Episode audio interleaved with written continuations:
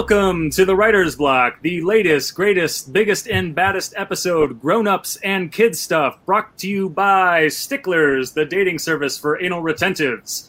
I am Rylend Grant, screenwriter, Ringo Award winning creator of comics like Aberrant, Banjax, and The Jump. The other voice in the dark, the man in the box to the right is. David Avallone, screenwriter, filmmaker, comic book writer, and uh, guy drinking out of a too much coffee man mug. That is an impressive mug. Where does one get a mug like that? Uh, from Shannon Wheeler at a convention. Uh, Nice. I don't know what you do when there are no conventions. I'm sure if you go to too much coffeeman.com while we're doing commercials for, for people who aren't on the show, uh, you could probably find it. But uh, yes, Shannon Wheeler, ladies and gentlemen, a terrific cartoonist. Nicely done. Um, so, uh, hell of a show today. Um, why don't you uh, tee us up here? We'll go ahead and bring our guests on. Well, uh, our guests today are, let's bring them on Troy Little and Brenda Little, Hi. Hey there. and Richard Fairgray. All of Howdy, whom guys. currently are in Canada. Is that correct? Richard, are you still in Canada? I am for another week and a half. Nice. Wow. Wow. The, the, the. Canadian invasion. Where are you headed to after? I am being uh, shipped back to New Zealand while my immigration is sorted out. I, uh, I I'm just being kicked out of country after country. Oh, It's actually nice. Like that, you you two were like the last people I saw before I left New Zealand last time, and so now you'll be the the, the last people I see before I leave Canada this time. Oh It's- so it- there's something about us. Yeah, it ends with I'm us. sorry. It always ends with us. I'm sorry. Next time you see us, they'll ship you out again. Well, guys, So- uh, why don't you introduce yourselves? Richard, tell us a little bit about yourself. Uh, I'm Richard Fairgray. Um, it's very easy to look me up because I'm the only Richard Fairgray in the entire world. Uh, I am a uh, writer and illustrator of children's books and comics, uh, mostly middle grade horror series. I do a book called Black Sand Beach, um, which the first volume is out and is coming out as an ebook if you're a stay at home isolation type like me. Um, I'm doing a uh, I do a series called Blastosaurus about a crime fighting Triceratops, and um, I mean I guess that's really it right now.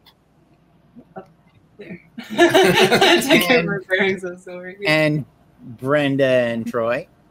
Yeah, I'm Brenda Hickey. I know you introduced me as Brenda Little, but Oh, sorry. More known for my publishing. You're not wrong. I've got two names because I like to be confusing. but Brenda There you Hickey, known for Halls of the Turnip Moon. I created that one. I wrote it in Illustrator, and we self-published it together with our imprint Pegamoose Press early this year. Mhm. Um, I'm best known for my work on My Little Pony: Friendship is Magic with IDW Publishing, and I've recently been on a Gretzko with um, I, with Oni, Oni Press, Very nice. and this is Troy's. So you seem to be I- indicating that uh, this my new book, Angora Napkin, Mhm. is is something you actually have in your possession. yes. So that's very cool. I'm glad to see it made it all the way down there, despite uh, you know various viruses, flames, and everything burning. So that's good. Yes.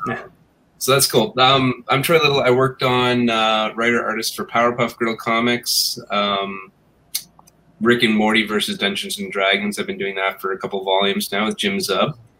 Um, I did an adaptation of Fear and Loathing in Las Vegas a number of years ago, and uh, I work with the this guy Kevin Eastman and, and David. David. Who? Something. Oh yeah, yeah. This this, this here one up there, right? Yeah. The I thought it looked familiar. rearranged Ronin Ragdolls, I think it is. Yeah, Mhm. yeah, I was the artist on that, so uh, you know, I know this guy a little bit anyway. Very nice. We never actually met in person. It's always been in a two-dimensional world. So, And I think we've spoken on the phone, but this is our very first video call. is it our first? I think. I think so. Okay. I think so. Eastman is not big on the video calls. The the, Oh. the, the plague has made him more open to the video call. Okay. Uh, but uh, but in general, he's a phone guy. Hmm. We we Gen X slash Boomers are phone guys.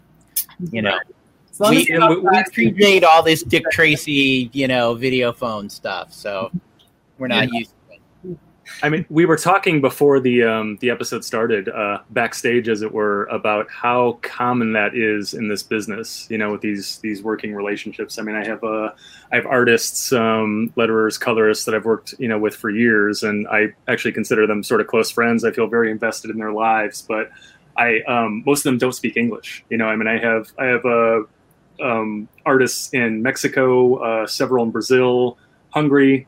Um, my go-to colorist is in Indonesia. Uh, my letterer is in the UK, uh, which you know uh, is a little bit different. But with most of these guys, they don't even speak English, so we communicate almost exclusively via email. You know, they plug it into Google Translate. They get about ninety percent, ninety-five percent of what I'm saying. The final five percent can be a little bit uh, rough sometimes.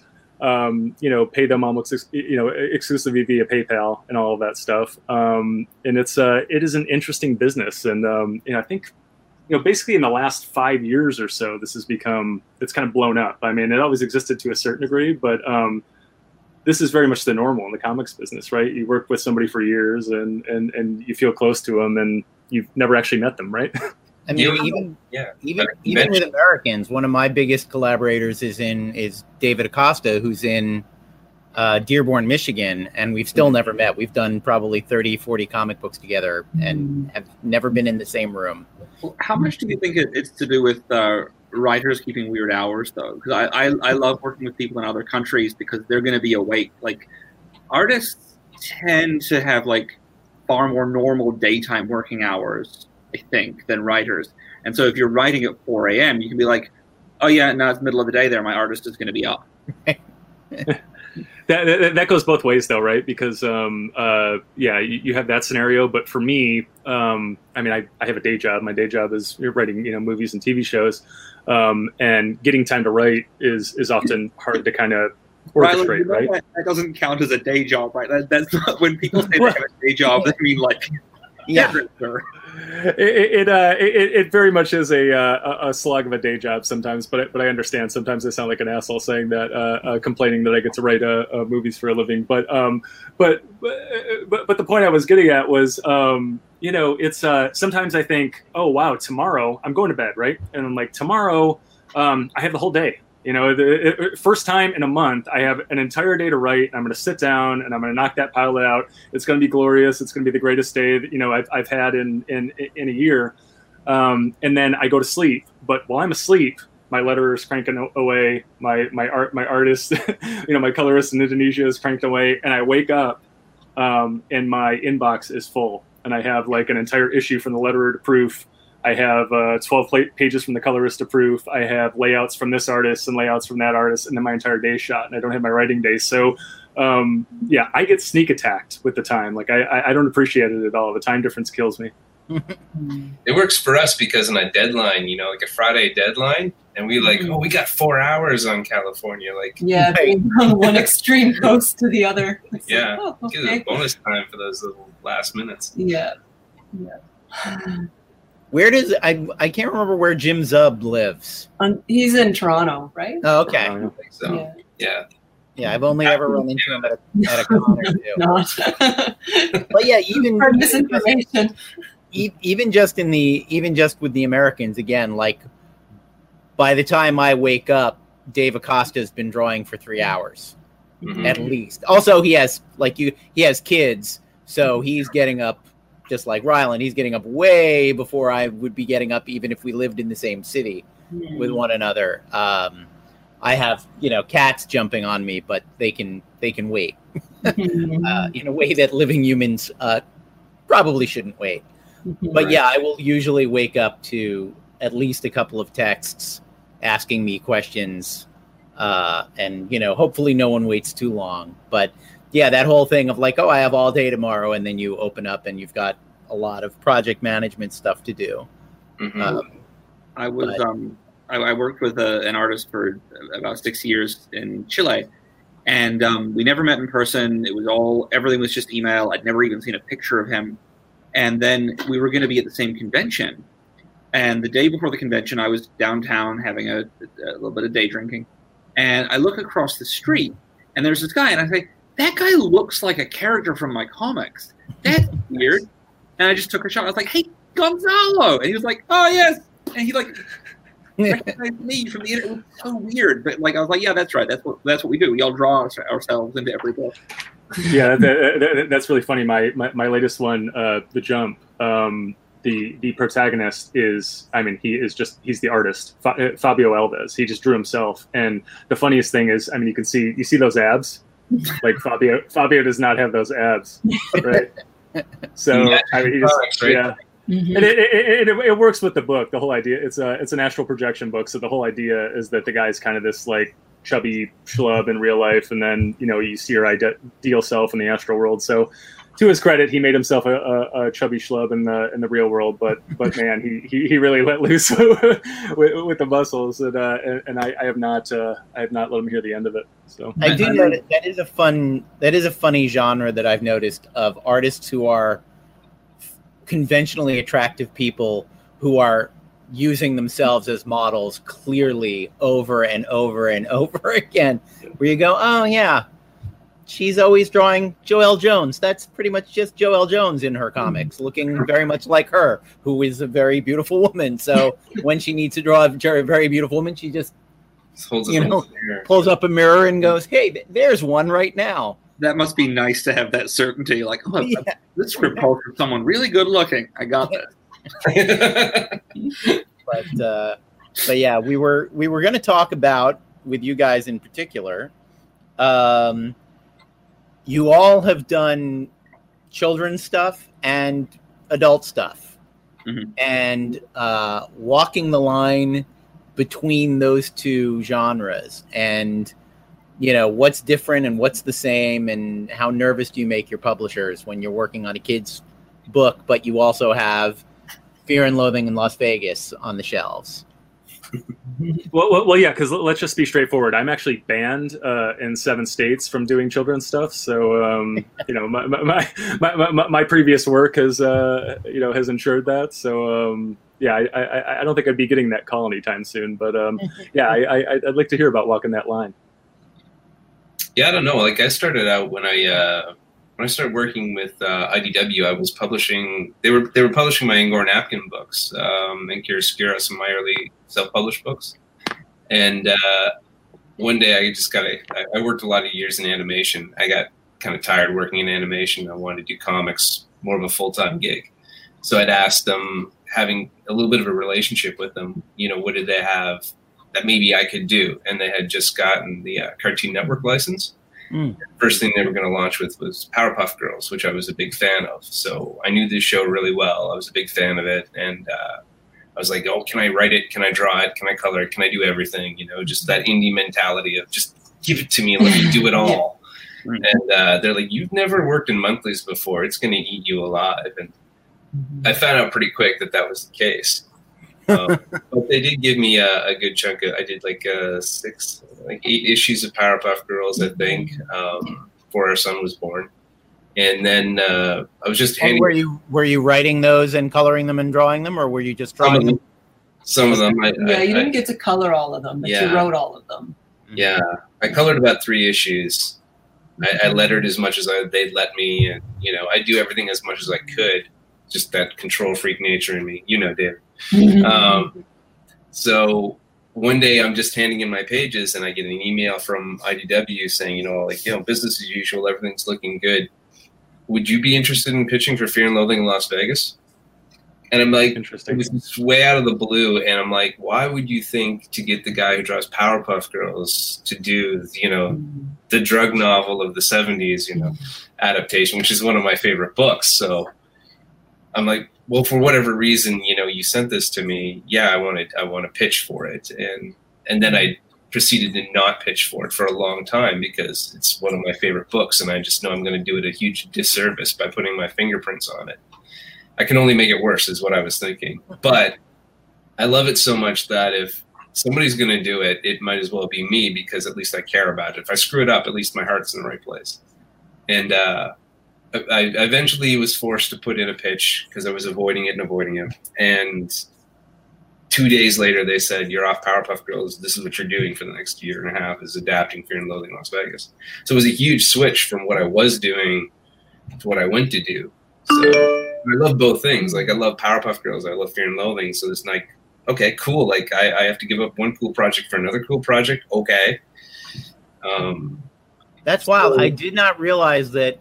I always I assumed you came to them with with Fear and Loathing. I had no idea that was something that was a license that was a license that IDW just randomly picked up.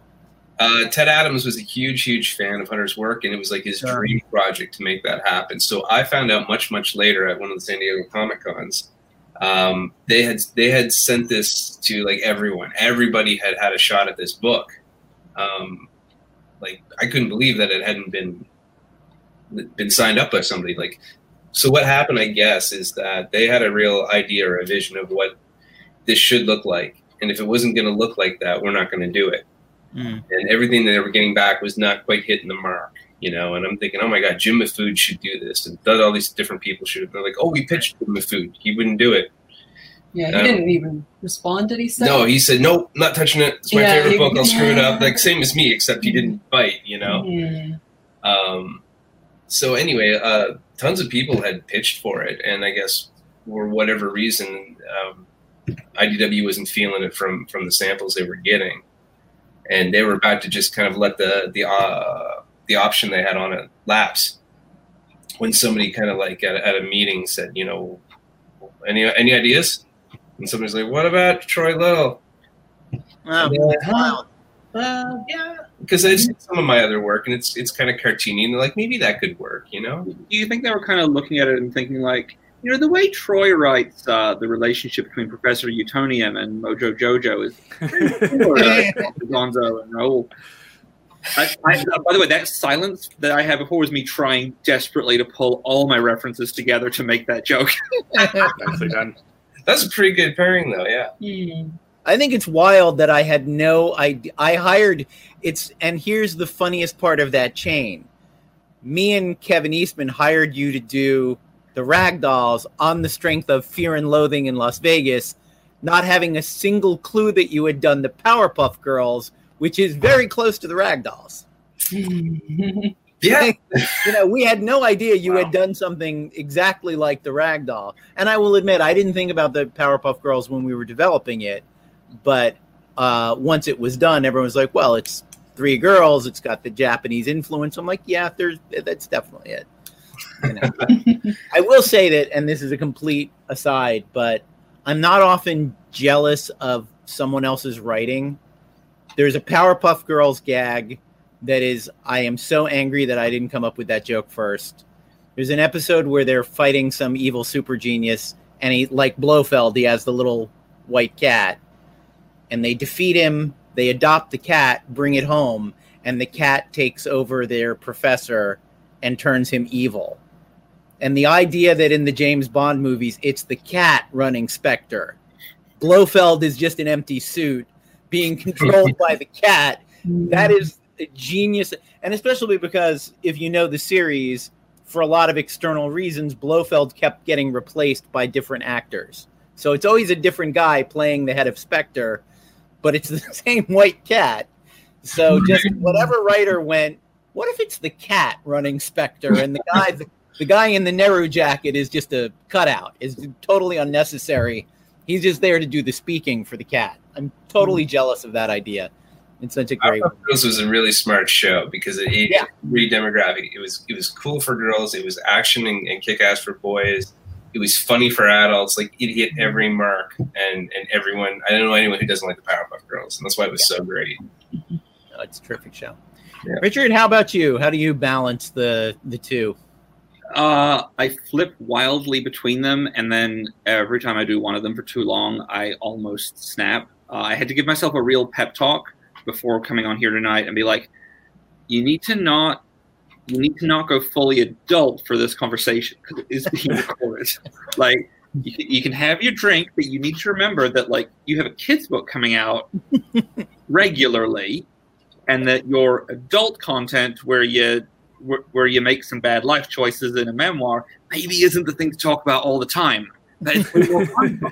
so, for instance, the other day, um, I was I had to go. I, I've been I've been in total isolation now for 195 days, and um, uh, with, with one brief uh, flight because of deportation. Um, and I was I, I had to go get an eye test, and my husband was in getting his one first, so I had a full hour. Why am I why am I telling the story? I'm sorry. Um, he's in there for a full hour, and I'm sitting in the car, and I need to go to the bathroom, and I can't because I can't bring myself to go into the McDonald's because I'm terrified of everything at this point.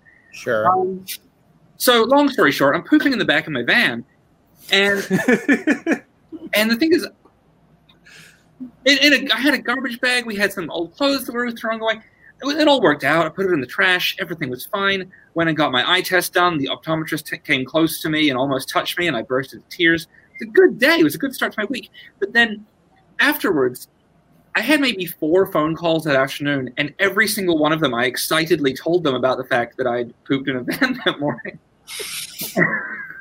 Here I'm so proud of it telling us. because I, I like I've spent the past several months doing nothing but like whenever I'm I'm speaking to anyone, I am publicly promoting a family friendly, albeit horror based, but family friendly comic book. I'm like, where do I get to let let out the the, the, the you know, I'm a garbage person deep down.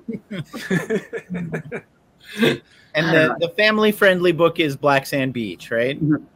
Yes, it is. Um, So- And the Oh, and the, the non the memoir who, the, the, is the this the memoir- same publisher or the, No, the- no.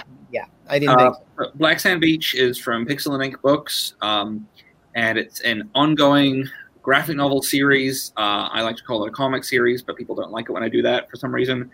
Um, it is a 200 page book every year about a kid spending a summer at a horrible falling down beach house, and there is a haunted lighthouse and a dimension of pure darkness trying to break its way through uh, and infecting the sand and making everything dark and sinister and distorting everything that's there. Um, loosely based on my own childhood that I spent where I spent all my summers at a haunted lighthouse. Um, and it's it's I mean really from from an adult perspective, it's about a kid dealing with massive amounts of trauma, but like with with, with fun goofs. Uh, and then my adult thing is uh, a memoir called Octopus. One one of my adult things, but the most recent is a memoir called Octopus um, about two years of my life where I um, went from uh, basically bridging the gap from a suicide attempt to uh, realizing things were going to be okay because I'd moved to Hollywood. Um, and it covers a lot of drinking and poor decisions and Grindr adventures and uh, meeting fun dogs. Um, and my ongoing fear that I am tur turning into an octopus because of the ink stains I leave everywhere, um, amongst other uh, gross imagery. And is it, does that have a publisher? Are you self publishing You know, that? I, I, I, I've done nothing with it. It's one of these things where I've had a couple of offers, and I always get scared because if I put this out, like when I was in New Zealand, I had a, a backlog of books. I, I have two hundred and thirty something books to my name at this point, and eleven of them are available in America or worldwide. And so I'm sort of really trying to find that balance where I'm like, hey, when I had 200 books, I could put out anything I wanted, and I had so much other stuff there that I could be like, hey, you go to that area of the booth, you go to that area of the booth. You're at different ages, you'll find different things you like. Now I'm like, okay, launching a kids book, launching two kids series in America, probably got to sit on this one for a bit. Uh, I did. It's on. Like I have it all online. I, I have a sort of a separate imprint for that stuff, which is called Richard Sucks, um, and it's spelled with an X, obviously, because I'm awesome. And uh, that's that's kind of where I get to put those sort of things. And, and uh, David, David, you one called Boy that I'm working on. Mhm. Um, that will be. I will not be promoting that through my kid-friendly pages because it's about someone taking a dump and eating corn. so it's a horror story. Don't worry. Sure. I'm starting to see themes running through all these stories. Sure. I mean, th- th- this is an interesting phenomenon, right? I mean, uh, so so you write kids' books, and there are the rules of promotion, the rules of how you live your life publicly change, right? Hmm. Um, you know, what are the new obligations, and uh, and and how do you um, how do you embrace them, or skirt them, or thumb your nose at them? I- I, I think that's an interesting uh, bit of food for thought. Well, you, you kind of have to just you have to make a choice as to who you're going to want to appeal to. Like, I am, I am a disabled gay immigrant. Uh, there's a large percentage of the population who are already going to be opposed to me because of that. So I have to look at it and be like, well, if I'm going to sell books to kids, I'm going to sell them directly to the kids and not the parents who already hate me. And I can do that by talking a lot about poop, apparently. I don't know. Well, kids love poop. I mean, I think that's that's an undeniable uh, it's an undeniable thing. Brenda, have you ever written any adult stuff? And by adult, I mean just literally like not for children, not you know. No, nothing, nothing too bad. I think Turnip King is as bad as I get because it's got that one little naughty bit. It has, a, it has a it's- censored bar on it. yeah, it has a censor bar over her chest. Very, very peachy. yeah, so it's, it's totally played for gags. It's not serious at all, and it's very influenced by like all the manga I grew up with, and where they'd have those kind of naughty scenes, and the, a lot of teen manga would have that. So it's like Sure. not so bad, but it's kind of yeah. That's as, it's like yeah. So, I think we have so trust in the Go ahead. studio here because I'd be at one point working on Hmm. Fear and Loathing in Las Vegas at And this I'd- desk. and I'd be on ponies still, so it's like So our kids would come in and be like, "You can go see what mom's doing." Like, Yeah. Their mom and dad's doing. yeah. So, so, so Brenda, uh, uh, you always wanted to do kid stuff. You were a kid stuff. I'm, I'm interested how that decision was made, and then I guess also, I mean, you, you guys have kids, Mm. and so how has that influenced the work you're doing? You know, how, how did that change the way you approach things? Uh, is it, um, I mean, because I, I, I have a three year old, um, and it has certainly changed the way I look at entertainment. I mean, I, I'm, I'm, you know, I, I mean, I'm a guy who writes, um, you know, hard R-rated movies, you know, kind of kick you in the face action movies, and I've never written anything else, never wanted to write anything else. However, now that my daughter is kind of coming of age and starting to sort of become a person, uh, and I spent a lot of my time just sitting on the couch, you know, particularly in quarantine times, watching, you know, uh, Ninja Turtles and now Avengers with her and whatnot. And I, I watch how she kind of consumes things and how things affect her. I am I now suddenly have this fatherly urge to create for her. Mm. Um, and so I'm, you know, I, I'm wondering how that affected you also.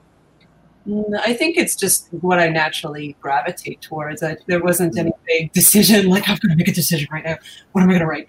It's just that's just kind of what appealed to me.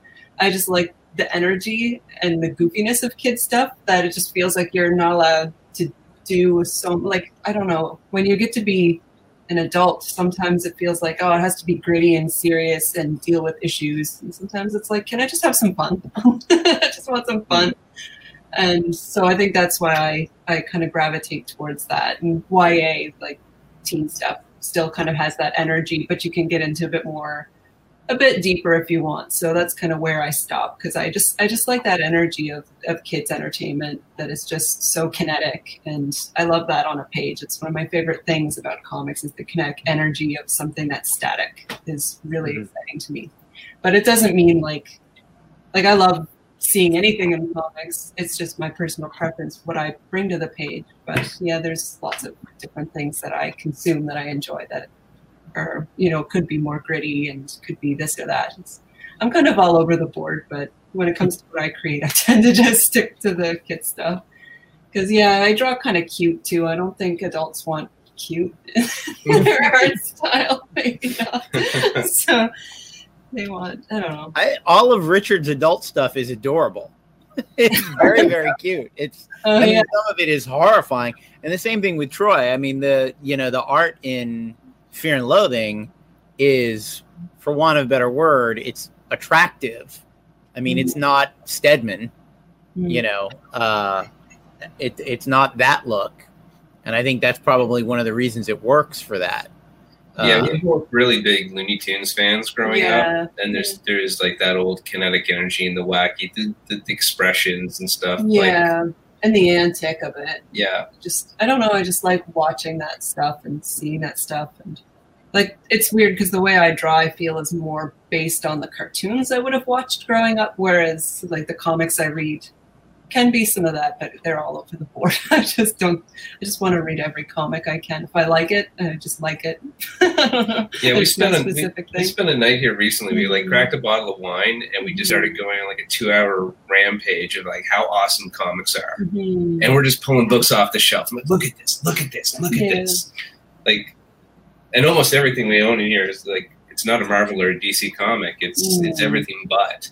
Mhm. Um, there's such a great variety of stuff we've got mm-hmm. from you know bone to from hell and everything in between. Yeah. So That's a, I really like that as the outer the outer limits of comics. Bone Well, I, I, yeah, and from hell on the other I, side. I, I like that as a pitch for a comic. It's kind of Bone meets From Hell. Yeah. I, I, I, I think you have a winner there. serial killer. If you, if, you, if you don't write it, I'm going to. So but isn't that just Silence of the Lambs though, where you replace the cow suit with the skin of women? yeah. What was it? that much faster. What were the what were the influences on you, Richard, to to work on children's stuff and to do stuff for kids?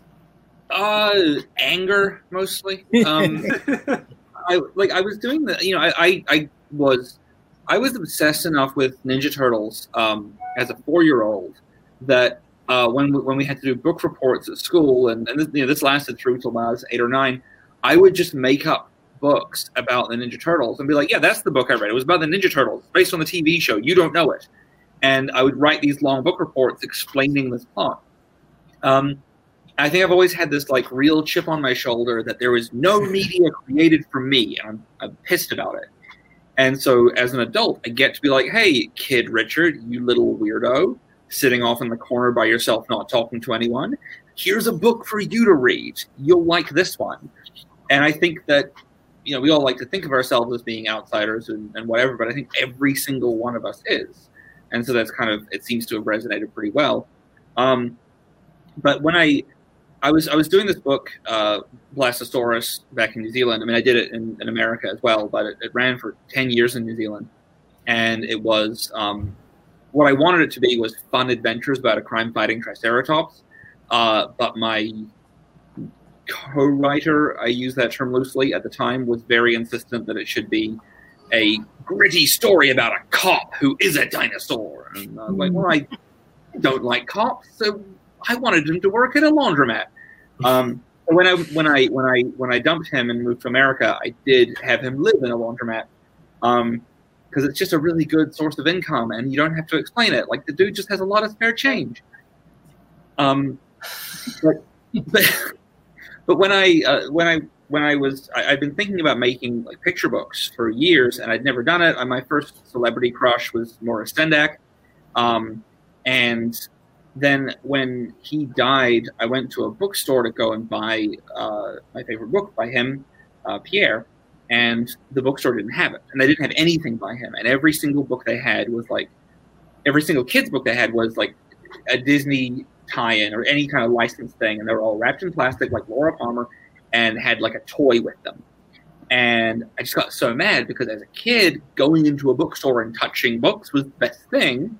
And now kids couldn't do that because everything was designed for people who don't know kids very well to walk in and buy something on their way to a birthday party. Uh, and so I went home and I wrote my first picture book. Three days later, I had it drawn and colored and was sending it off to the printer, and with no plan for what we were going to do with it. And I was like, print 10,000, we're going to change the world somehow. I don't know. um, and then we got, we, by pure chance, uh, I stumbled into a distribution office to drop off something for something else. And I was like, Do you guys want to distribute a children's book for me? And they're like, show it to us. I did. And then, then we had no children's books. And so it was sort of like I, I, I practiced with Blastosaurus, but I was like, I'd been thinking about picture books since I was a kid. And so everything kind of just happened all at once. And like, I, I work on a million things at a time. Like, like eh, while all this was happening, I was doing a project with my friend Theo where we were making a 10 page comic every week on top of our regular stuff because DC were releasing the, the, the first time they did the 52 thing. And we are like, well, if DC can do 52 books in a year, damn it, so can we. And so we put out 52 new comics that year um, just to prove that the two of us could. And so, like, I've, again, it was always just having that, that. I've forgotten the question. I lost the thread. I started doing kids' books out of anger. Is really the answer. And like, it's a, it's a good. I mean, I think a lot of us we we we write we create the things that we want to see in the world. I think that's that's a general thing for anybody who has even the smallest amount of control, creative control over their work. Is you you make the thing that you wish someone had made for you, uh, or what you wanted more of in the world, or all of that. So, uh, not always anger, but sometimes anger, sometimes disappointment, sometimes just give me more of that. And God knows, Bugs Bunny is the biggest influence on me. You guys mentioned, you know, Mm-hmm. cartoons uh, to the degree that I'm still uh, the anthology that Richard mentioned, uh, the horror anthology. I got a character design this morning from an artist uh, who's in Rome uh, named Silvia Califano. Uh, she does the Star Trek book for IDW. Really talented artist. And uh, there's a witch in the story. And I told her, I want Witch Hazel from the Bugs Bunny cartoons drawn photorealistically. Mhm. Like, take that Nicely done. incredibly simple line drawing and draw that as if that was a three dimensional woman in the real world. And she did it, and it's amazing. Nice. and I did a I did an I did an issue of Elvira where she uh it was a thing where she's in the panel and then she has exited the panel in the you know between the two panels she exits and I had I told Dave Acosta I need three bobby pins hanging in the air after she's exited and he's like what is that for and I showed him the clip he's like oh yes of course I remember the bobby pins that Yeah. hang in the air after the witch exit Yeah. um Yeah, you say I'm like witch hazel because I leave bobby pins all over the house. Yeah, it's like that. It's a- it's still standing in it's a great shorthand and it's a great visual language, even though it's animation, not comic books. And Um, you're, you're exactly right too when you said like you, we we create something that we want to see in the world that we don't see. Like Angora napkin that you were just holding up, it's been a project I've been working on for over 22 years in my spare Wow. time in various facets. But in 1997, when me and the co-creator Nick Cross came up with it, uh, we were just like kind of like everything in TV sucks. There was no good cartoons that we enjoyed. There was no Looney Tunes, you know, anime. Uh, Animaniacs. Animaniacs and everything were done, you know, and, and it had its day. And we're just like, there's nothing good on. We should make the show we want to see. That was the kind of the idea for it. And we originally created Angora Napkin as an animated pilot, as a series. And a couple months later, the Powerpuff Girls came on Cartoon Network. And we're like, oh, three girls, like in Angora Napkin, and a lot of the same kind of influences and humor. So my co-partner there and creator kind of was like, well, they did it and they did it better, so I'm gonna go do something else. Meanwhile, I like, but I like Angora Napkin. I want to keep stories, and so I made the graphic novels, and we did make an animated pilot.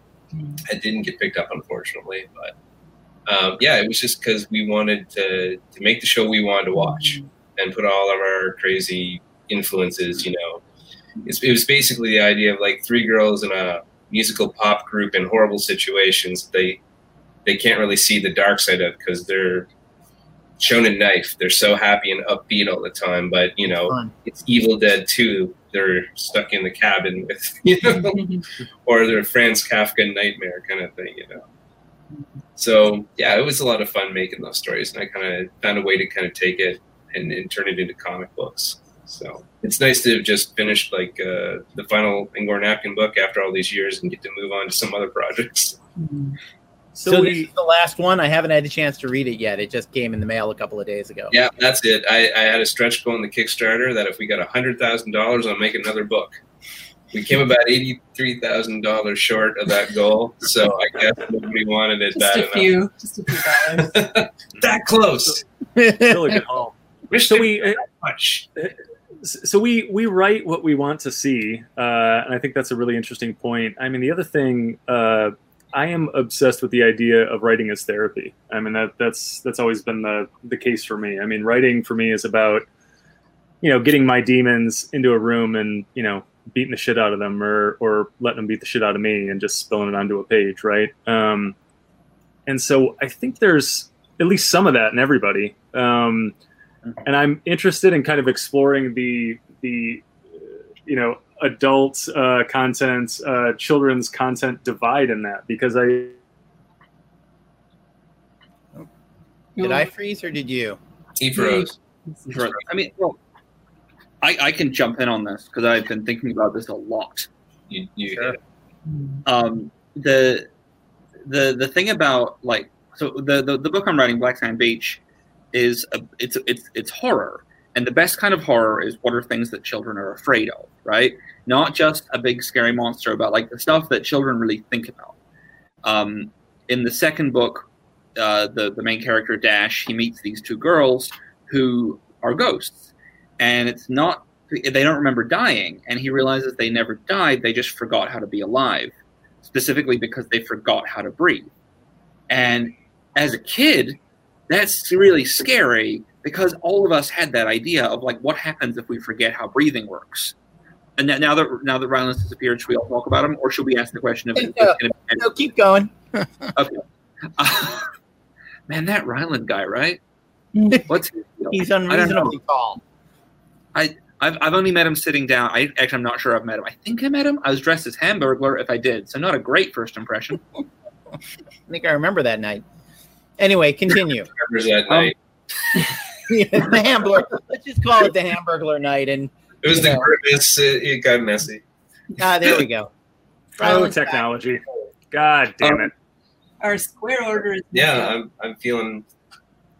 You're oh, Oh, we're shuffling. Oh, it's just me now. I don't think it was necessary to reshuffle, but okay. Here we go. Fun. Okay. Ah, fun. I'm glad. I'm glad to have been a wrecking ball in this entire conversation. So Richard, what were you get back to Um, what you're saying?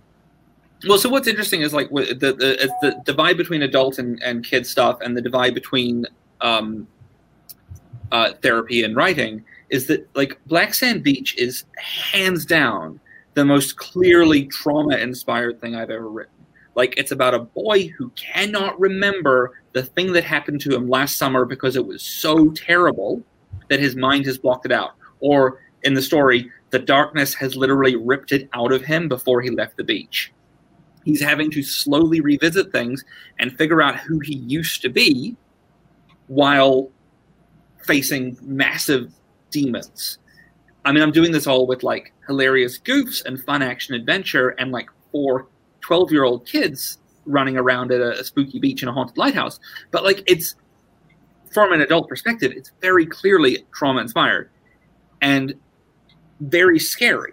Now, I get notes all the time saying, like, I, I get nervous because I make stuff that I think is pretty terrifying in this book to the point where, like, uh, when the, the, the first the first and second volume of it I did when I was living in LA, and I had a, I, I, was in an office that is uh, kind of haunted, and I was staying there overnight every night, and there was a big problem where a lot of very crazy homeless people from Hollywood Boulevard would be like shifted at 2:30 a.m. by the cops down to Sunset Boulevard, and on the way they would try and break into my office if they saw the light was on. So I always had to like hide and keep the lights off while I was working, and I'd be writing these scary stories about a haunted lighthouse in a complex that has an actual haunted lighthouse in it, and like genuinely scaring myself. and I would contact my editor. I'd be like, "Hey, is this too scary?" Because like we have a kid being replaced by a creature that's like a upright green horse with a mouth in its stomach, and she'd be like, "No, no, that's fine." But like you do keep having people fall on their bottoms and get hurt. Can you stop having them get stabbed in the bottom by things? And like it's weird that that's the line. Like I would understand it if I was like, like, hey, let's do some jokes about how the parents aren't present in the adventure because they're all doing sex stuff. Then I'd be like, yeah, don't put that in. But when it's like, I mention farts or butts or poop, which, as you know, I don't like to talk about. it's it's like called out and said like, hey, tone that down. But when I'm like, hey, here's a story. Like I, I have a story uh, I've got I've got a, a, a collection of short horror fiction coming out um, soon, and it's based on a podcast I did earlier in the year called Tales from Black Sand Beach. It's a whole tie-in thing, and it's scary stories set in the same place but unrelated to the main storyline. And when we recorded the first episode, I sent it to a friend of mine who has five kids, aged fifteen to nine, and he played the first episode for them. They were all lying on the floor around his phone listening to it, and he sent me an email afterwards, and he said Sorry it took so long to email, had to clean up a bunch of blood. My second oldest child got so scared that she tried to run out of the room, but on the way kicked the second youngest child in the face. She lost a tooth and was bleeding everywhere, but wouldn't get up because she needed to know what happened in the story. And that's fine. I'm allowed to scare people as much as I want. And the more scary I get, the more my editors say, do more of that. Scare them more. Make them cry more. But if I'm like, hey, this character has to go to the B room to do a big old poop. No, can't do that. Richard, you're going to cross the line there if you mention poop again. well, that I mean, that's a that's a that is a, a particularly American psychosis. The uh, anything violent is fine. Yeah, it's the Yeah, break but no- have a toilet right in their house. Doesn't that? Yeah, but sex and toilets, forget it. Like that's that does that's that's completely that's completely out of there. honestly one of the most surprising things when I moved to America, and, and a lot of people outside of America won't know this if they're watching, but when I first moved there and realized that you guys don't use bathrooms at all, that really surprised me. Yeah. Based on what you That was terrible. Yeah. what about autobiography in your work, Brenda? Uh, I don't know. I've got a big family, and I'm afraid I'll get in trouble with them. so I'm like, uh, do I want to have this conversation with my parents? Like, why would you make us look like this in this comic? And why would you do that? Of course, the only comic you'd read by me is the one with you in it. I didn't want you to see. So I, that's just how I feel about that. Yeah, I could get into Craig Thompson type here. Yeah, Craig Thompson, I don't know how he does what he does because I, I know he had issues with his parents over blankets, but it's like, that's that's brave. Yeah, you just kind of like put your yourself Yeah, out there in a very vulnerable kind of way, Mm. and include almost like your the people who raised you by name and stuff, and, yeah, and still yeah. try to Yeah, find I- a way to make that I definitely prefer to stick to metaphor. Mm. yeah, Yeah, so it's like I, me- I think of those me- things uh, that I might put in an au- auto bio, but I'm like, how can I fictionalize that and put it in a, in a fantastical way? So You got, you got to just go all in. Like, um, I, I think I think it was Scott McCloud who would say, "Write like everyone you know is dead," which I misinterpreted and thought he meant just write obituaries for all your friends. Um, Sorry, that's dumb. but uh, like, I always well, my my family don't read any of my books ever. Um, my my mother, in fact, got very angry because I wouldn't, I couldn't get her a free copy of my latest book. I was like, you can just buy one. Like you can just you can just buy it.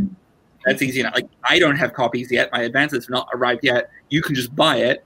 And she said, I don't want to spend money on it, Richard. I'm not going to read it. Because that was like, um, but oh, family. occasionally my family will get upset because they'll hear about something I've written, and I always respond to them like, "If you didn't want me to be a writer, you would have been nicer to me." Yeah. No, it's it, I my wife's ex by sheer coincidence, and it really is a coincidence, uh, has a similar name to one of the villains in Drawing Blood. Like I literally, I didn't by that. I didn't choose the name by that uh, yardstick at all. He has nothing in common with the guy. Uh, but he was like, so is his name is Don Spiro, and the character's name is Spiridon, which is an actual name. Spiridon. It is an and I came with up with the name because I needed a third. Uh, there there are three Lithuanian brothers, and they're based on a pair of Lithuanian brothers I know named Adolfas and Jonas. I needed a third brother, and this is the kind of like overthought nonsense that I do. But uh, Tito, the Yugoslavian dictator, snuck into Yugoslavia using a passport that identified him as a man named Spiridon Mekas, which is also the name of Jonas and Adolfas. So I was like, oh, there's the third Mekas name. It's a joke about European dictators. But my wife's ex is like, so Spiridon, the bad guy, the murderer. I'm like, wasn't thinking about you, Don, but you know, I, so uh, even when you even when you don't have the slightest intention that way, people will still see themselves. People will still say, "Oh, this is all about me." yeah, people will read into it and project upon it that that character represents me, and they see themselves in it. Yeah, Yeah, it always did that when I was out doodling. I this is how cool of a 20 year old I was. I'd go out with my friends to the bar and we'd draw. nice. And then the bartender would come over I'm going to describe some fun activity like we hung out and had wine and and then the bartender would come up and she'd be like, "Oh, you're drawing me, are you?" I'm like, "I hate that. Just not you. You're drawing me. Oh, I look so good." no. Funny. most fun you could have. Everybody wants to project. Yeah. Even the bartenders when you're a I had little year old. I had a guy. I did a.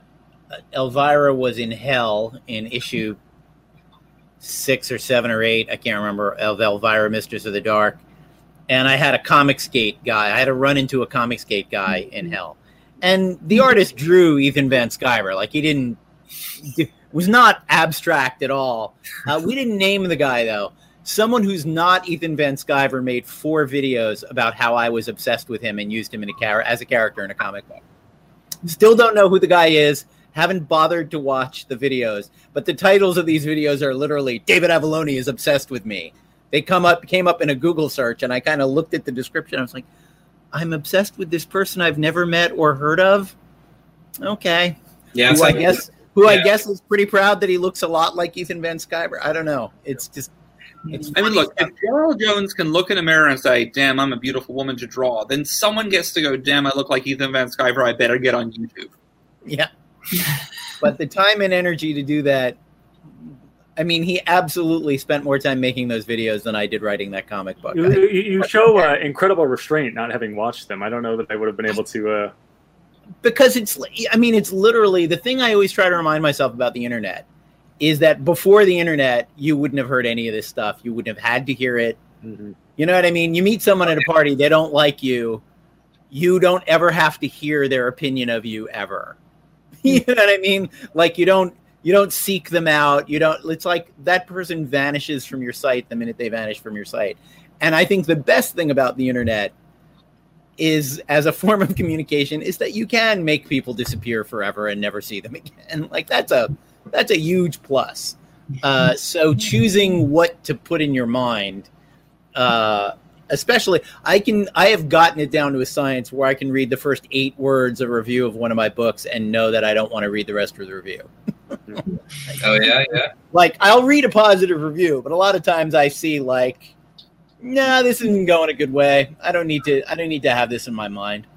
You mm. know it's just it's not and you know all due respect i know some wonderful people who are comics journalists and comics reviewers but the quality of reviewing in general has fallen off a cliff it feels like in the last 20 years. Uh, and uh, there's a lot of i sometimes get positive reviews for my comics that i won't share because i'm like this is so poorly written that this good review reflects badly on me like it was it was written by the this- guy's cat. That, that, Yeah, that, you- was- that was the you made this person who reads at a fourth grade level very excited. It's like I don't want anybody. I don't want anybody to know that that's what I did in a non-children's book, by the way. Um, but it is an interesting thing. I mean, we we haven't touched on that, but uh, Troy and I work on the ra- radically rearranged Ronin Ragdolls together, and uh, we're just finishing up the next super special, 40 page special that Troy came up with the story idea and pitched it to us. And I loved the story idea. And the thing I loved about it the most is that I could not have come up with it in a million years because it's just not, I'm not tuned to children's entertainment in that way. Yeah, I thought that was an interesting when you said that because when you and Kevin you wrote the first one, right? Um, and it was very much like a, a throwback homage to the Ninja Turtles as well as every other kind of origin story you can mash into it, you know. Um, and and when I was thinking, you know, do we do an issue two? Do we do and three and four, or like the Ninja Turtles? It's been through so many iterations and the big iteration of Ninja Turtles that took off was a Nickelodeon cartoon. So kind of the idea of taking it into the cartoon world, making it a little Mhm. bit more kids in that way was I thought a cool a cool way to go as opposed to just kind of, you know, an issue two. No, it was a it was a great idea. I mean, one of the things we love about the Ragdolls is the ability to comment on the entire history of comic books from you know the late '80s to the present day, Mm. and dipping into all of the all of the ways in which that has been booted and rebooted and rebooted and rebooted. Um, you know, so yeah, to do. Uh, I think we're called the Ragdolls Animated Adventures. Um, yeah. like the Batman animated adventures and the you know It was Yeah. definitely playing more to my strengths, I think, in the second volume than the first one was. Was really challenging, um, just because it was not kind of in my comfort zone, and and uh, it's amazing work, though. I can understand why you didn't want to do it a second time. there's a bit of that in there too. It's like I don't know, I could do that again. Yeah. So, No, it was uh, inking Kevin Eastman is not for the is not is is is not for the faint of heart. Wow, Uh, yeah. Much like the fear and loathing thing, I kept thinking every time I'm touching this, I'm bringing the quality down because Kevin. I want to see Kevin do this book, not me do it over his layouts. You know, like because Kevin's gonna nail this. Yeah, Um, it's hard to work over someone's layouts because they have a very particular way of setting up a scene, and you would wouldn't have done it that way. So Yeah. you're suddenly having to figure out a layout you would have like that doesn't come naturally. So Yeah. it's a little tricky. Definitely, definitely, is for an artistic point of view, it's just like you have you have some tricks in your bag that you go to, Mhm. and you're like, I know how to, you know, set up a page and and, and know how to make your eye follow and and all this stuff. But that's your specific kind of Mhm. approach to, to Yeah. designing a page or designing a layout or whatever, playing to your strengths in some ways, try to Yeah. make it all work. Yeah, and then somebody else it's like okay i, I am another individual entirely with an entire different way of looking at the world and in comics and layout and interpreting it to a piece of paper. yeah, And I think we can safely say that Kevin is a very unconventional artist.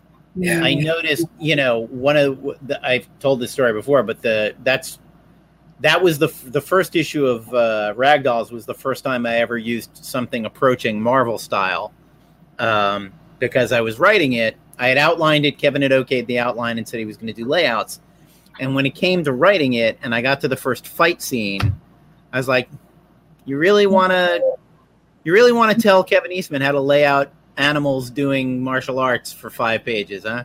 And I called up Kevin and I said, "I'm going to Stan Lee this and say ninja fight scene for five pages. yeah I'll add the quips later. You just make it happen for five pages, and at the end, this person is knocked over and this person is running away." Get there, and it'll be fine. And we did that in about three sequences in the book. And I was at, but I noticed, you know, one of the many reasons I didn't write those pages is I noticed is the other when I was thinking about it that particularly the artists, the cartoonists who are used to writing and drawing their own work do not stop at the average four to six panels a page. Like that's the average. As a comic book writer, you're told do not write a page with 20 panels on it for some artists. They will hate you for the rest of their life. But then I go back and I look at Eastman, I look at Chaykin in American Flagg, I look at Miller in Dark Knight Returns. Those guys are drawing 20 panels a page routinely. And some of them are little tiny TV panels and all that kind of stuff. Some of it is repetition. But it's like, yeah, when you don't have a collaborator, you can do whatever the hell you want. But I wasn't going to sit there and write a 17 panel page for Kevin to draw. Let him, let the artist make that horrible decision for themselves. You know, yeah for sure Mm. yeah was a good call it, it seemed it seemed like a good idea to get out of his way. When he said he wanted to do the layouts on, I was like, that's amazing, and I'm very flattered that you want to do that. Mhm. Um, you know, but yeah, we we stayed out of we I stayed out of his way, and I think it came out it came out great. And you know, you brought something to it that we didn't want it to look exactly like the Ninja Turtles from the '80s. We wanted it to be something 1992, something influenced by the Turtles, but not of that brand completely. yeah So different look, but yeah no, it worked it worked for sure yeah and I, I think it was a fun a fun switch like i know most people have i don't think it's quite done yet even the next book but uh, the 40 page adventures book is going to be a real fun uh, departure from what the people who've seen drawing blood and ragdoll's be so far I like So- the I like the sick koi fish. I don't know why I'm fixated on the sick koi fish, but it was a lot my of fun favorite. draw 'Cause He just Yeah. looks like he's on the verge of dying, and he's this pathetic thing. So that's something to look forward to. Yeah. Is this sick what's his what's his Herbert is the name of the koi? yeah, yeah, a major character is a Yeah. an, a, an an ailing uh, koi fish who's Just the saddest fish you've ever seen in your life. very moving final speech at the end of the of the 40 pages by the way because you know that's Yeah. that's where you want to go with that but my point, you know, where we where we started this whole section was that uh, the story idea of that, which is that the supervillain has stolen all of the fish in New York City. There's just a part of I don't have the brain that does that as a story idea, and that's not a like that's not a knock on my talent or your talent. It's just a it's a different way of it's a child's way of perceiving the world uh, in a way that I would go, well, now how would he do that? Would he refrigerated like? And in shoulder, that doesn't matter at all. Batman needs armor, otherwise he'll get hit with bullets. You know, Yeah, how did Yeah. that survive? Yeah. yeah. It, Hang on, Mike, Mike, can I- can I take a guess? Like, do you do you just go with like the fish are all missing?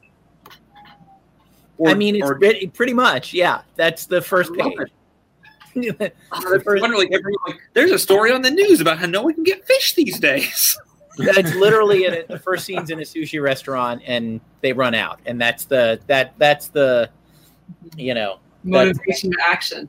yeah, and then everything We're out of sushi. Cats that can't eat raw fish. This is a crisis that we have Yeah. to solve. You know. and it's part of that whole you know the the food chain as it is understood in cartoons you know which goes dog cat mouse fish is the other fish and bird are the other branches off the under cat you know uh evolution chart that we use exclusively in cartoons uh cats and dogs cannot be friends dogs and you know it's it's very it's a very complicated view of uh, biology obviously fair, Cats and dogs cannot be friends. it's always romantic. I've seen it. I've seen it in my with my own eyes in in life, but not in in cartoons. It is a, it is an unacceptable. It is a is a genre breaking trope to have cats and dogs like each other. Um, but yeah, Yeah, I realized I, years ago I was I was interviewed for a, a kids um, kids radio show thing, and it was a kid doing the interview, and I had a bad guy dinosaur in Blastosaurus, uh, and he was a Velociraptor, obviously, because I'm not that good. At, I don't know they're terrible. You know, I know, I, like I know three types of dinosaurs. I don't, I don't like dinosaurs. Um, I just, I'm, I'm like dinosaurs in space. Like they're the two things that I cannot get behind. Um, and anyway, so I had a Velociraptor in there. He was a bad guy, and this kid interviews me. He goes, "Hey, did you make the did you make the uh, bad dinosaur red because your good dinosaur is green? So it was like a traffic light." Like, Oh, that's how I have to be thinking. No, I didn't. I didn't think about that at all. I, I didn't even do the coloring on that issue. Um, all right, fair enough. Yep, you're right. There is a good and bad traffic light. that's but that's that is the joy of the whole thing, though. You set it out into the world, and people seeing it what they want to see it in. Of course, I'm the age where I'm from the generation where half of the dinosaurs I was taught about as a child Yeah. never happened, didn't exist. When they have feathers now. Well, but like the Brontosaurus, which Yeah. was like a staple dinosaur, mm-hmm. not a real thing. It's the head of one dinosaur on the body of a plesiosaur with the legs from something else. Like they got I- it all. They got it I all thought they wrong. somehow I thought they somehow brought the Brontosaurus back. I don't know if it was I reclassified or something. It's just the ple- maybe they called the plesiosaur the brontosaurus now, but I remember the moment where they said, "Oh, in pterodactyls, that was the head from one thing stuck on the body of another thing." Now those are pterosaurs, and then there's a second. It's all it's all chaos. Pterodons, yeah, yeah. I, I mean, it um, yeah, I, it's kind of like a Pluto thing. I think you know how they keep Yeah. like, like Pluto is a planet one day and then not, uh, Yeah. and then, then there's public outrage, so it becomes a planet again, but then it's not. Um, I, and I'm like, what about Sailor Pluto? No, What do I do? What do I just, feel? just out of the team. yes. No more. I also think it's funny, Richard, that you don't you don't like dinosaurs and you don't like space, but you're I a big you're a big Ninja Turtles fan, and issue four or five is dinosaurs in space. Yeah, but David, I read I read my first Ninja Turtles comics when I was 25. Ah, Our cats. Like, like I, I was I was young enough um, that that like the TV show started when I was four, mm-hmm. and uh, like we didn't have comic stores in New Zealand. Like there are four comic stores in the entire country. wow, really? I didn't wild. read. I didn't read an actual comic book until I was 16 years old. By which time I'd already published 35 of them. like I, as a kid, the reason I started making comics was because I thought these don't exist anymore. If I'm the only person in the universe making them, I'll probably be a millionaire by the time I'm 10. Were, were you in a? I I know the scale is a little different, but were you in a big town, a big city in New Zealand, or were you in a Yeah. small town? No, I was in, like I was in Auckland, which is technically Sure. the biggest city in, in the country. Right. It's um, one and a half million people. Um, but like there was a comic store there, but for me to get to it, it would have been a two-hour bus ride. Wow. Like it was, you know, I, I, I went to a comics. I, I actually I wandered into my first comic convention by accident because I was in the city looking for a comic store because I couldn't find any in the yellow pages. Wow. And you had found a- a connection. You found a convention by accident. Hmm. I did, and I, I've, I, I'm, I'm very proud of this. I've never paid money to get into a convention because that first convention, they were unloading uh, Kraft Kraft dinners. Were trying to like get mac and cheese to take off in New Zealand. It did not work, um, and they were unloading a truck full of mac and cheese. And they saw me walking past, and they said, "You look like you like food," which I think is the best compliment. Amazing. if you help us carry this, we'll give you some. And I said, can I just go in there for free if I take a box of them? And they're like, yeah, sure. And I, wa- I wandered in and I like bought, I, I, I, I lucked in. I managed to buy every issue of Miracle Man for $15. Nice. But, So oh, cool, oh, Marvel Man in, in, in America, sorry. Right. Marvel Man. I love the, the Miracle Man one. Um, and like I was like, oh, comics are cool. I guess these do exist. I mean, I kind of knew they existed by then, but still. And you had it's funny though to, to to start with Miracle Man, Marvel Man, which is of course a deconstruction of other comic books, Mhm. uh, which you were not reading. you know, I like- will. I will say this: like I, I, I that weekend, I because I went back the next day. By that point, I had a staff T-shirt for the convention because I like to steal things, and I wandered in for free again. And I, I picked up. Um, I was like, I like this Alan Moore fellow. I've never heard of him, so I picked up uh, Watchmen and From Hell. And that week, my English teacher caught me reading Miracle Man in class, and it was the birth issue, which is not a great thing for oh your teacher. boy, And I was like, I'm really sorry about that. Uh, I don't know. I, I got nothing. The next day, I'm reading From Hell, and it's the bathtub handjob scene that that same teacher catches me reading, picks it up, and said, Right, I'm going to read this aloud to the class for you, Richard. And he starts reading. My teacher's name was Mr. Perkins, and this was the scene where the woman giving the handjob refers to the penis as the Mr. Perkins. Yeah, oh, wow. We, we I did not do well in that class. It's a Wow. god shot. That's Yeah. amazing. for those who don't who haven't read Marvel Man, Miracle Man, uh, the birth issue is a fairly groundbreaking thing that shows an actual human birth in a comic book. You know, in great graphic detail, uh, which is also kind of shows the power Alan Moore had uh, in the mid '80s that he was able to say, "I'm going to do a, I'm going to do a birth scene in a superhero comic." And that Because was that's never been done. That was the ninth issue. So it was the ninth comic I'd ever read in my entire life. And I was like, I guess this is what comics are. I think I think unrealistic expectations were set. Uh, Imagine, Yeah. and imagine if you'd be like, I'm just reading some Batman as a kid, issue nine. Oh, Batman gives birth. Cool. Like that changes you. You can't go back. now I want to see Batman give birth. Actually, Yeah. comic book. I think that would. I was be- gonna say it. Yeah, it explains all the poop. I think. yeah. One interesting thing um, and is this with the kids and the adults type thing is with you working on My Little Pony, there's a huge adult following of My Little Pony. Um, so you have this really interesting contrast of uh, something that's made for little girls and has a huge convention size following uh, of bronies Adult and men, adult yeah. men. You know, so much that there's been documentaries bronies. made of them, and you've gone to conventions. You know, and Mhm. not a kid to be seen. No. But the stories are Some still of all for them, some, no, the one in Germany had no kids, but some of the ones in the states that I've Yeah. been to, they Okay. have kids. Like they'll have kids activities, uh, sessions and stuff that I'd like show them how to draw a pony, sort of thing. So yeah, there's kids in some of them. The one in Germany didn't have kids. That was amazing. So she gets invited to Germany for a BronyCon. I said, I have to go to this. 100%. There's no way I'm not going to not be here for this. Yeah, I mean, it's my first time to Europe. I didn't want to go alone either. So. Sure.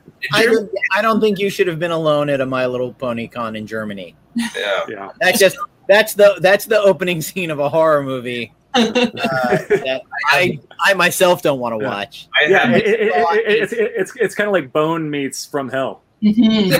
I didn't use Yeah, that. if you're not going to use that. Brought it brought it brought it all all the way home. Uh, There's a Yeah. great moment where Brenda was being introduced on stage as one of the guests, and it was a room of about 2,000 grown adults and their stuffed ponies. Mhm. And she walked out on stage after being introduced. It was like a rock concert. It was like Kiss. It's just you know, God in. God bless the enthusiasts. They you know they they they pay our rent sometimes, but it is it is there are there are fandoms where I'm just like, okay, I don't you know, you you do you, man. I am I'm not I'm I'm sure there's something I love that's as absurd as that. Um, I'm sure there are many things I love. that are Stuff, absurd. like, like honestly, can't we just let kids have their stuff that they like and not try and make it gross and adult? Like, is like I work really hard to do like a lot of cool kid stuff and a lot of cool adult stuff, and they're for different audiences. And when like I get sent emails from someone who's like, "Hey, I wrote you this sexy Blastosaurus story," I'm like, "Why though?" you just, just not, you could have like any time that you can make that decision, you could instead just decide to go and buy yourself some ice cream. Like that's all, that's a better option than writing the words "I'm not a triceratops." Like don't. Wow. That's I a good joke, though. That is a solid. That is That's a, a great solid joke. but I mean, That is a sure, solid- sh- but like, don't put it in Blastosaurus. You're not putting it in source. I guess that's the point. But don't, don't just don't don't be. I mean, look, you can like My Little, My Little Pony at any age. You don't need to make it sexy. Yeah. Don't. And I'm, yet, I'm sorry. I'm that, alienate a you know, that stuff is such a big draw. Uh, you know, I think one of the great one of the great moments in an adult's life is when they realize, you know, this isn't for me. I don't. It's okay. It's okay that I have moved on from this. This doesn't. This doesn't have to be for me anymore. The one one of the fan things I just completely reject is the whole "you ruined my childhood" Yeah. narrative. It's, It's- like, man, Steven no, like- been making bad Indiana Jones movies since 1985. Where you been? Like, this is not. unless, unless the writer of that thing is like also your parents, they didn't ruin your childhood. Yeah, exactly. It's uh, you know, I hated the last Bond movie. I'm a huge James Bond fan since my childhood. And when we walked out of Spectre, I turned to my wife and I said, "They can stop. It's good. They they don't." They don't, you know, they want to. I'm the world's biggest Bond fan. I'm like, you know, they can stop making these movies. I'm good, but I'm not like I always like. I always, used, I, I always used to say, you know, to my wife's great disappointment, Chris Pine has not shown up at my house to throw my William Shatner DVDs in the fire. Like, there's no, it, it's still there. I, I can, I can watch them whenever I want. We're good. And you know, there's no. what you didn't do, what you absolutely did not do after seeing Spectre, is get mad about it. No. You were just like, "Oh, cool, okay." Yeah. also- like, okay, this is now the this series is now in the hands of really terrible writers and directors, and you know that'll that'll happen sometimes. Moving on. Like, When, when, they, when they rewrote the Smurfs to include Nanny and Sassette, I was mad about it because I was nine. Right. it made toys inconsistent. Right. When they made a Gargamel figure the same size as the Smurfs, I was mad about it because I was nine and already too old for Smurfs. but that's the you know i feel that way about all all long running franchises you dip in and out of them when you mm. like i used to say towards the end when when deep space nine and next generation were on the air and I was watching them intermittently. I was like, this is sort of like reading your hometown newspaper after you've left. It's like, oh, we're at war with the Klingons again. How about that? You know, like, oh, Worf got married. You know, like I don't, I don't really care. You know, but I'm just like I'm checking in. Oh, the Kard, something's going on with the Kardashians. Oh, that's nice. You know, but, it- but to, but to be like completely, maybe that's you know, maybe that's just a gene that I'm missing. But that that whole like it's like the you know the last star wars trilogy. Are they the three greatest movies ever made in the history of mankind? No. But also i was not 12 15 and 18 when they came out. And i will never be 12 years old again when a star wars movie comes out. That is a physically impossible thing. Uh, like, and that's i'm not going to blame jj abrams for me not being 12 You If your Facebook comment about The Simpsons is complaining that it's not as good as one you saw 30 years ago, rethink your life. right Think Right. about every single thing you have done leading up. Like, I want everyone to stop and be like, hey, what if Clarence from It's a Wonderful Life showed me what my, what the world would be like without me? Ah, it's better. Shit. Just stop. I think we will. Uh, I think we will end on that, uh, that note. Amen. Um, we're starting to wind down here anyway. Uh, Absolutely. Guys, why don't we uh, why don't we go ahead and check out? Um, we'll we'll go around the uh, you know around the uh, the picture here and tell us uh, you know what you're up to, where we can find you, uh, uh, you know, sell us your wares, all that stuff. Um, Richard, why don't we start with you? I'm Richard Fairgray. Um, it's as it sounds, uh, AY, not EY. I am the writer and artist on Black Sand Beach and Blastosaurus. RichardFairgray.com. I'm on Instagram as at Richard Fairgray Author, and I'm at Richard Fairgray everywhere else. Um, my book Black Sand Beach is is out everywhere now. It's a 200 page graphic novel. It's super good. Volume two comes out next year, and I'm working on volume three right now. The ebook comes out October 6th, and there's a free sample of my of the first three short stories from my short horror fiction collection. And my podcast, Tales from Black Sand Beach, the first season is all online everywhere you get podcasts. great And this All right. is Baku. He really wants to be seen here. Yeah. Aw. Good Yeah. cats. yeah, he's our mascot. He's hungry. He wants his bedtime snack, so he's uh, on here. If you're Yeah. screaming outside, Yeah, sorry about all the cat meowing. yeah, he's in agony. it's a, it's a feature not a bug so brenda what are you working on Um, I am Brenda Hickey. I work on, well, I work on My Little Pony, Friendship is Magic Cloudy W, at Gretzko with Oni Press, and do some creator owned stuff. We, We're we Pegamoose have Press. Pegamoose Press together, Yeah, which we- we, publish, self publish our own books at. So, Halls of the Turnip King and Angora Napkin so far, and building on that.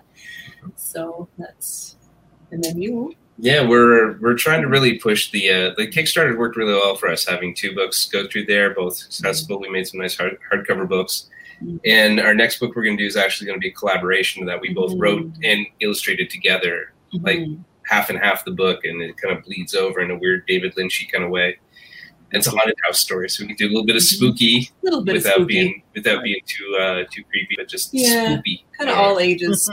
Yeah. yeah. nice Yeah, so that's going to be coming out uh, next year, uh, Mhm. probably May, we'll, something like that. Next year, we'll run a Yeah, Kickstarter we'll for that, see. and hopefully there'll be conventions and all this stuff. Mhm. We get to see you guys and sell all these books we're making. Yeah. right That would be nice. Yeah, I guess we should say where we are on the internet. I Oh, yeah. mostly use Instagram. I'm just Brenda under slash E under slash Hickey on Instagram. And then we also have the Pegamoose Press Instagram. Yeah, PegamoosePress.com is our website. Mhm. Um, yeah, Google Troy Little, you'll find us on there. Mhm. nice Where you at, Avallone? And Troy Little also has upcoming soon the uh, radically rearranged Ronin Ragdolls Mhm. 40 page special. Um, we owe that to our Kickstarter supporters, but that will be as soon as they get it in their hands, we'll probably be soliciting it for comic book shops. Um, finishing up Drawing Blood Volume 2, which also will go to Kickstarter people, but will then uh, probably that'll be a graphic novel early next year. And but and I do mean graphic, and we won't be doing floppies on it. It will just be coming out as a trade paperback. And I can be found at davidavallonefreelance.com. Uh, and that has the links to all of the things. I, I have to say, Avallone, I've enjoyed the uh, sort of evolution of uh, of your picture. Um, Yeah. You know, our uh, our podcast listeners, uh, you know, on, on on Apple or whatever, uh, will be deprived of this. But if you're watching on YouTube, uh, Avallone started out uh, uh, very interestingly lit by uh, by the, By the sort of setting setting sun coming through the. And, and, and over the course, uh, you know, there's just been this uh, this No, this tilt. corner, this corner of the apartment has a red light that goes on automatically. Yeah, you look Uh, like you're in, in, in a club in Goodfellas or something like that. So, Yeah. uh, so yeah, I thought about supplementing it, and I went, no, I this is a good look for me. yeah, I think maybe I need to get like a blue light, and then Yeah, we can just next time do this. But um, yeah, uh, uh, you know, without droning on for too long, I am uh, Rylend Grant. Uh, I can be found uh, everywhere uh, on all social media platforms at Rylend Grant. It's R Y L E N D G R A N T. I always spell it because it's not a real name. My parents made it up, uh, probably while in- heavily intoxicated. So uh, I feel the need to uh, to make clarifications. My books, the the Ringo Award-winning Aberrant and the recently Ringo nominated Banjax, are available in fine comic shops everywhere and uh, uh, via Comixology and Amazon, and the whole nine yards. Um, my recently kickstarted uh, book, The Jump, is still available. If you missed the Kickstarter, it's at uh, the Jump, all one word, dot check in there for plenty of goodies. Um, if you are watching on one of our many uh, uh, YouTube channels, uh, make sure to smash the like button.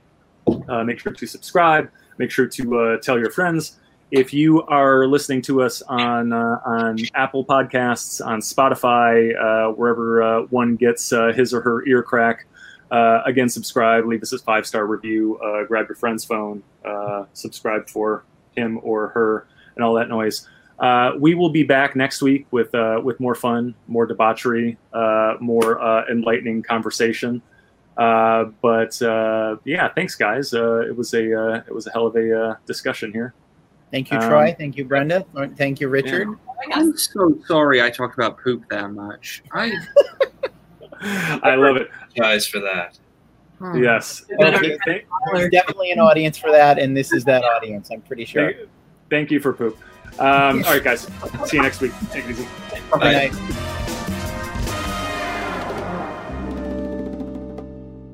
For more information, visit pendantaudio.com. Thanks for listening.